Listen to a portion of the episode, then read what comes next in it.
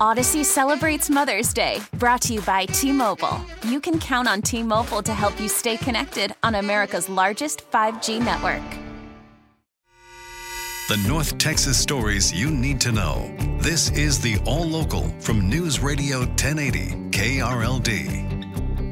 Several people are recovering after getting into car crashes over the weekend, but these weren't ordinary car crashes. Each one was the result of a separate police chase. The first chase we're going to tell you about started in Garland and ended in Dallas late Saturday night. The vehicle was able to to get out in front of the officers, but the uh, the overhead helicopter DPS 101 was actively part of the actual pursuit also and was giving officers direction. Lieutenant Richard Maldonado says the car flipped on Greenville Avenue, injuring two people and killing one other. It didn't strike any other vehicles. It was a one vehicle accident. The alleged driver has been identified as 18 year old Joey Jarvis. He's been arrested and he's facing several charges, including evading arrest. The other chase also happened Saturday. Fort Worth police say they tried to stop a car at the center of a stolen vehicle call. The driver sped off and eventually caused a massive chain reaction crash. The two people inside the stolen car had to be hospitalized, but no outside citizens or police officers were hurt in either chase.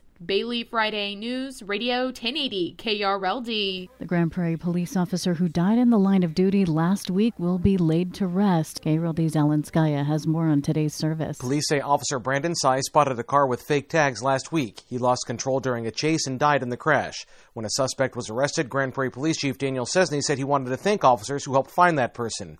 Hundreds of people attended a vigil outside Grand Prairie's public safety building Friday night, and his funeral takes place today at 11 at Gateway Church near Carrier Parkway and Bush Turnpike. I would also like to thank Gateway Church Pastor Josh Briscoe for opening your home to us once again. The procession will then go south on Bush Turnpike, exiting at Pioneer Parkway to drive past the police station and then to a funeral home in Arlington. From the 24 Hour News Center, Alan Scaia, News Radio 1080, KRLD. A Dallas man has become the second to plead guilty to stealing from the Dallas VA hospital. KRLD's LP Phillips reports both were lining their pockets with millions intended for vets needing medical care. 54 year old Charles Gates helped set up a shell company that billed the government for about $3 million intended to help veterans. He has pleaded guilty to an embezzlement scheme that could land him in prison for 10 years with no parole.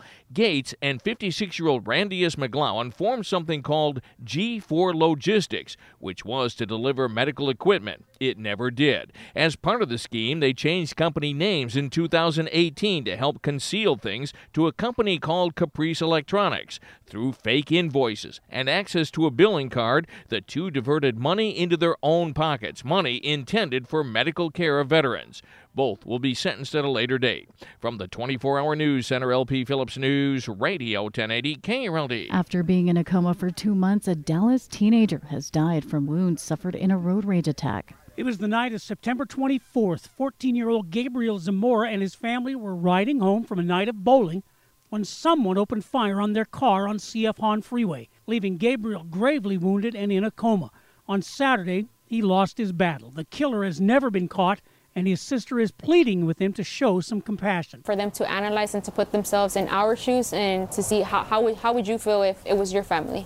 The same way that we're feeling. The deadly gunfire came from a white Chevy Silverado with blue LED lights. Witnesses saw the driver cutting people off and driving wildly before and after the shooting.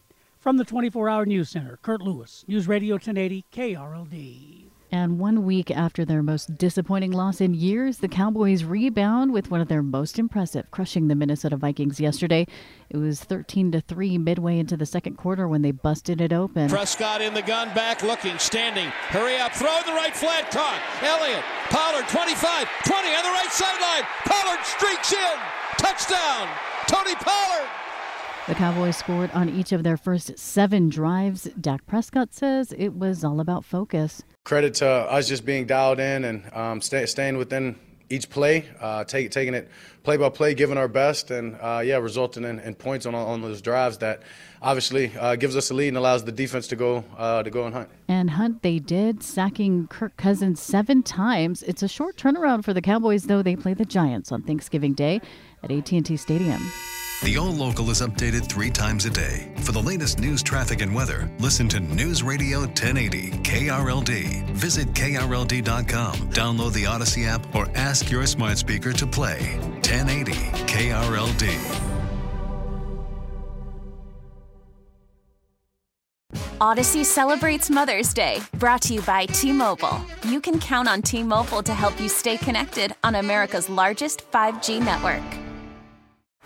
Baseball is in full swing. NBA playoffs are heating up, and your NFL team is gearing up for training camp. Listen to the latest on the teams you love here on the Audacy app. The biggest sports radio stations in the country, providing unrivaled local coverage of their teams, all in one place. Exclusive interviews with players, coaches, and team executives, streaming live and always available on demand. Stay in the know with your favorite teams right here on the Audacy app.